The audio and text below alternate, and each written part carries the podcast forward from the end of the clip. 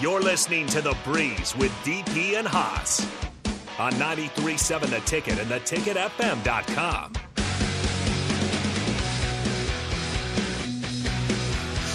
All right, welcome back into The Breeze on Ticket Weekends. I am Harrison Arns here with Haas and DP as always. But I know, Haas, you had something ready, so I'll go ahead and throw it to you right off the break here. DP, did you say the universe speaks? The sports of the universe will just speak. Wow. It really, the universe takes care of itself. And all of us, Naeem Hines takes the opening kickoff for Buffalo and takes it back for a touchdown. And you couldn't write it in a script. If you put it in a movie, they wouldn't believe it. But the universe has its way of loving on us anyway. So well done. That's really cool. Well, we should stay there with football and knowing that there are some games that will dictate the playoffs. I guess I have a couple questions for you guys. We could start with the NFC. Let's talk about Packers-Lions. So if we rewind, I don't know how many weeks ago it was, but talking about myself for a second, I got one Haas Boss guarantee pick wrong for the year, and it was picking the Packers over the Lions. Yeah, a very long time ago. And it was like the easiest sure thing because the Packers are the Packers and the Lions are the Lions. And the Lions won that game, and then they won a lot of games in a row, or just they weren't who we thought they were. And so the Sunday night game tonight might be a win and in if the Seahawks lose. So what do you guys think? Do you think the 7 seed, which historically – the worst team has the most momentum. Do you think they can defeat the 2 seed in the playoffs? Do you think the Packers, Lions, or Seahawks can make some noise in the playoffs? Here's what we know about the NFL and playoffs. Teams that have to play their way in have a natural advantage over teams that had got the opportunity to cruise a little bit. Every year, a team from the lower half of the playoff system fights its way through into the playoff and then through to a championship game. It happens every year. So to say that we would expect Green Bay or Detroit not to be competitive, well, what quarterbacks in the NFC are you going to take over Aaron Rodgers in a one-game shootout? That's it, right? That a Super Bowl, a guy that's played in the Super Bowl, in either way will come out of this game if it matters, right? Goff has been there; he understands it, right? Rodgers has been there; he understands it. Now, I'm not sure what the Seahawks are going to do. Like I would. In my heart of hearts, I would like to believe that Geno Smith gets to have the Cinderella story and that the season ends on a positive note. Now, that's a game. Is that game in Seattle? Is that? No, I'm not sure. I think that one's on the road. Let me double check here. Yeah, I'm not sure. And I would say it's Rams at Seattle. Yeah, Rams at Seattle. Yeah. So if it's in Seattle, I think Seattle wins it. I don't think the 12th man allows it to end any other way. But the football gods tend to pay attention to make that last game of the evening worthy. Like it makes that game matter. So then you would say Seattle's going to find a way to screw it up. And then we get the full Cinderella versus the legend. And then we tell another story because this will play a big part in the Aaron Rodgers legend. If he can lead a bad Green Bay team into the playoffs, it further cements who he said he is. But if he fails, holy goodness, it becomes a whole discussion point for the turn. This is the changing of the guard, the official end of things as we know it, and probably the end of Aaron Rodgers' career in Green Bay. Right? So, again, we don't have to give it a whole lot of brain thought because the universe is like, chill, I got you. Like, I'm going to make this fun, and we're going to have a good time. But I'm just not sure that that game gets meaning. I'm surprised they didn't put a team that could win it and decide how it plays out as the final game. Like, there are tons of games. The Patriots win and get in. What would have been the better game on national TV than Buffalo Patriots? Right? Like, the Patriots are playing. Like, they win, they get in, and, oh, by the way, it's Buffalo. That would have been my Sunday night. That would have been my final game of the season. But that's just me. I think weird, and I keep hoping for that. Harrison, what say you? Yeah, I think I'm pretty much with you on all of it. With the Lions and Green Bay Packers, either of those teams I think would scare me in the playoffs. I mean, they're both they got red hot at the exact same time. You look, everyone's talking about Rodgers. Is it his receiver's fault? Is Rodgers losing his step? And then sure enough, they get a little more continuity going. Everything starts clicking. Rodgers looks really great again. And they're rattling off wins. Same thing with Goff. Lions absolutely stumbling out of the gates. They're struggling, trying to pick things up. Eventually they start rattling off wins again. They're getting hot.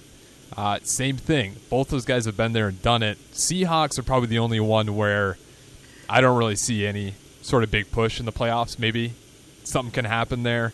I do like this game with the Rams tonight. I think they'll probably win that one. The Rams just been disappointing all season long.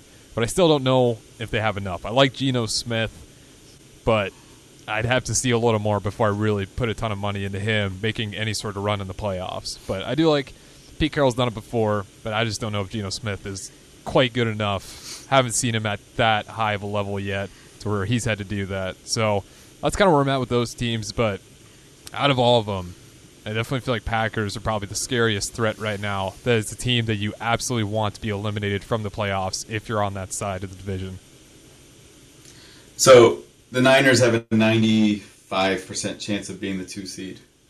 Reason being that is the Eagles are playing the Giants, and the Giants have to win, and the Giants are resting everyone, and yada, yada, yada. It's going to be very hard for the Giants to win that game if that's the case. And so if that's going to happen, I don't see the Niners losing to Arizona. So the Niners will stay at 2. So here are a couple bad scenarios for the Niners. They would have to play the Seahawks for a third time. It's very hard to beat a team 3 times in a season, even if you're much better than them. So the Niners owned the Rams last year, and I did not want to play the Rams for a third time. I actually wanted to play Tampa Bay. So beating a team 3 times is nearly impossible. So that's one, even though the Seahawks are the third worst of those 3 teams, in my opinion. The Lions are hot. They have the identity of their coach. And so that is I think a playoff type of identity. Yeah, like he looks like everyone is drinking 5 coffees with shots of caffeine and whatever. Like that's how the Lions are playing, and that's their coach. 3, the Packers, that's everyone's scariest team. The Niners have owned Aaron Rodgers in the playoffs, but it's like batting in baseball. Like you go 0 for 10, eventually you're gonna get it. So I don't know if the Niners are in a good position as a number 2. I'd rather be the 3 and play the Giants. So no, you wouldn't. It goes against every thread of who you are and who the Niners are. Like you're really deep down upset you're not the 1 seed and have it. Oh, it wouldn't matter as a 1 seed. As a 2 seed, you're going to be home against everybody except Philly, and you you're not particularly afraid of going to Philly anyway. So we're not going to Philly. We're hosting the NFC Championship. Right. Oh, I think DP might have froze a little bit there. Yeah. Oh, there he goes back. Sorry about that. Yeah, yeah. I think it's funny to have Haas all of a sudden play like, oh, I'm tepid about the Niners. And I'm not. Like, it wouldn't matter if it was Aaron Rodgers. It certainly wouldn't matter if it was Detroit. It just wouldn't. Look, to be exactly who the Niners say they are, they don't care that they have to beat Seattle a third time. As a matter of fact, they embrace it just so to be able to say, we gave you three shots to beat us, and you still came up empty. That is more the 49ers way to me. So, look, I think the 49ers are the team to beat in the NFC, no matter how it plays out. Like, I don't think it matters who comes through. I'd like to see them have to go through Philly, but I think more likely that they're going to have to go through Dallas, and that makes me sick to my stomach. Yeah. Well, it does, because I don't want Dallas to be in a game that's that meaningful. Like, I want them to take a loss in round one. And then on the other side, the same thing. Like, we're giving a lot of love and attention to the Bengals and Bills. We'll talk a little bit about Jacksonville, because I think they made another statement last night. But all of this rides through that MVP dude in Kansas City with their weather and their style of play. So, look, the football god is in full control. This is going to be fun. Like, today's going to be nuts. We'll get an evening to exhale and then get a college football championship game. And then we'll have a week to just pound our head into the dirt over these wild card games, because four champions will play. All four of them will be at risk, because that's how it plays out. And if you're a 1 and a 2 and you don't have to play next week, guess what? You're happy and you're good. You're thankful that you get to sit on your couch and watch other people fight for survival. Let me add this. Just I think we have a little bit of time before break. For the 49ers, because I want to talk about the AFC. People are talking about Purdy. I don't know. I don't care what people say. You guys have asked me questions about Garoppolo. I get texts about who the quarterback should be for the 49ers next year. I hope they have a problem where it's impossible to bench Brock Purdy, because that means he won a Super Bowl and you said no to Tom Brady coming. This guy throws the ball to the right spot, throws deep balls. He... Let me see how I can say this without disrespecting athletic quarterbacks. He doesn't get sacked because he does these crazy jukes in the huddle, or I'm sorry, behind the line, where it should be 2nd and 18, and he gets open. He jukes this way and throws it out of bounds, and so it's 2nd and 10. Those are the little things that he does. But the most important thing that he does, because of the receivers that the Niners have, they have receivers that run after the catch really well. And so he puts the ball in a place that lets them run full speed and go. And so with that, it's very accurate, and there is no play that they can't run, which for your third-string quarterback, we're talking about Philly. Oh, no, our starting quarterback's not here. The season's over. There's third-string quarterbacks playing. He's never played in the NFL before this year, and he's undefeated. Give me a break. The 49ers are the team to beat in the NFC. One thing I'll give the 49ers is that if you didn't like Jimmy G, right? But you could just plug him and play him. Like the 49ers, it doesn't seem like it matters who gets back there. Their offense is must be one of the easiest offenses to run, because it feels like whoever steps in there, I mean, they're just on fire, and the weapons you have around you and the defense on top of it as well. But I am impressed by Purdy. I did not think he'd step in and be that efficient. So that is surprising. But it is also a testament to just the 49ers as a team, how easy it is to plug and play guys. My tone, though, is there's disrespect on Purdy's name. They are saying that it's the system, you could put anyone in there, and it's the defense. He's come in and shown that he's a really strong quarterback. And I don't think you could take the 50 average quarterbacks that have played this season and plug him into the 49ers and have him do what he did. They took a guaranteed contract. I'm serious. They took the guaranteed. He's literally showing, the 49ers are showing, it doesn't matter who plays quarterback for the 49ers. That's the important message. It doesn't matter. With that offensive skill set where guys will catch a 2-yard throw and turn it into a 15-yard play. That's the offense. That's literally offense is space, space is offense. And for the 49ers, they space you out and get athletic people in every position. Kittle's ability to be athletic against smaller, more athletic guys is what makes this offense special. You get the ball to Kittle in short space, let him work. Let Ayuk get it in short space, let him work. Let McCaffrey take a dump pass and turn it into a 20-yard play. They're literally – look, I get – I love the fact that he hasn't lost a game, which matters, right? Just to step in place and not lose a winnable game. But they literally said it doesn't matter if it's Trey Lance, Jimmy G, or Brock Purdy. We're still a legitimate force, especially when you got the one thing that all of them need, which was McCaffrey. Yeah. Like, that's the part that Samuel and Ayuk and Kittle and McCaffrey, those four, plus you throwing dumb passes, could have the 49ers undefeated right now. So let's not – look, I don't want to crown – let's not crown Brock Purdy the king of all quarterback bros. He's literally doing the thing that the 49ers set him up to do, which was not screw up the best defense in football. Like, that's it. Like, take a short field. We're going to get you better opportunities. You've got five incredible options that you don't have to hold the ball to. And guess what? When you can throw and dump to four, the fifth guy downfield, yes, he's a vertical stretch by himself. He should be an easy throw. It's an open throw. Yeah. Okay, well done, Brock Purdy, but come on. Anybody could kill quarterback the ninth. Why couldn't Jimmy G make those throws then? Why couldn't he throw the 25-yard ball? Because he didn't have Christian McCaffrey and a healthy group. He did. Like, that's what that is. No, the problem with Garoppolo is when Garoppolo wanted to throw a 25-yard pass, he had the Jameis Winston issue, and he'd throw it to the wrong team.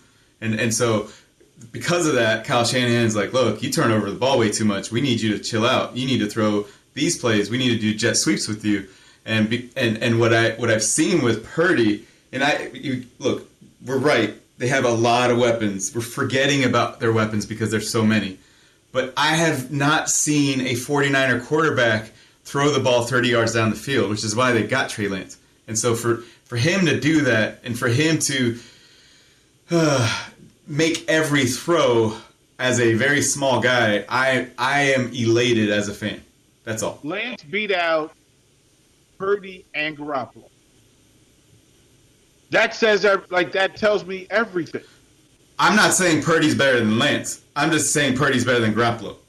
Well, Garoppolo's a Super Bowl quarterback, and until Purdy gets him to the Super Bowl, he's not as good as Garoppolo. Pretty much right. Look, well, we can crown him. We can crown him in February.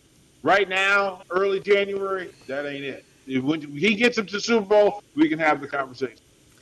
And I will say the thing I enjoyed about the Raiders game is he actually got some reps of difficulty. So having to lead a drive, having to go to overtime, like that, those are important reps to get the friction, like you like to say, and have some adversity for a rookie quarterback that will hopefully give him some more aptitude for leading the 49ers success if they have to come back. Because every game the Niners have played has been easy. Yeah. We're going to find out. We're going to find out. You just got to wait and watch him too, right? Because, like, everyone gets so excited about quarterbacks every year. And then give them a year when everyone's got the scouting report. See if Purdy still looks good the next season, right? If once they figure out what his weaknesses are, then you get the real evaluation. So I like what I'm seeing, but I'm just not sold yet, right? Like what DP said, you got to see him like really do something crazy before I'm like, okay, this guy's different. But he's playing well. So, I mean, if you're a 49ers fan, you can't be anything but happy. But I'm just not ready to crown him for anything yet. On record, I hope Trey Lance is a starter next year. But I hope there's a massive issue because this guy won the Super Bowl. And it's hard. How do you bench a quarterback that wins the Super Bowl? That's a dream as a 49er fan. That's what I was trying to get at. So. Absolutely. Should we talk about the AFC, or do we have to go to commercial? We got about 3 minutes. We can rapid fire real quick, unless you want to save it for the next segment. We gotta talk about the Royal Rumble, DP, or you wanna hold that to next week? We can hold that to next week. It'll be a wild card weekend. We will have plenty of talk. All right. So then, knowing that the AFC has some scenarios, we know the Chiefs are number one. The Bills could have a one seed on paper, where the home game between the Chiefs and the Bills is an alternate site. What do you think about the Bengals and Ravens today? Well, it's weird. The Ravens need Lamar. Like, they need Lamar. And without Lamar, they're not the Ravens. They're not a threat. They're not a team that you worry about. Yeah, there's some physical stuff you got to deal with. But the reality is nobody's afraid of the Ravens without Lamar. With Lamar, it's a problem. So the Bengals have long game issues. The only success for them is winning the Super Bowl. Different aspirations, different standard of play. The Ravens are just trying to stay alive. The Bengals are playing for something greater. So no matter where they play, Joe Burrow, his play, he and what Zach Taylor have committed to doing works. It works. You've got stellar players at each position. Defensively, you throw enough bells and whistles in there that you're complicated in what they do. They're a little bit different than the Ravens, and the Ravens will just fatten their necks and come after you.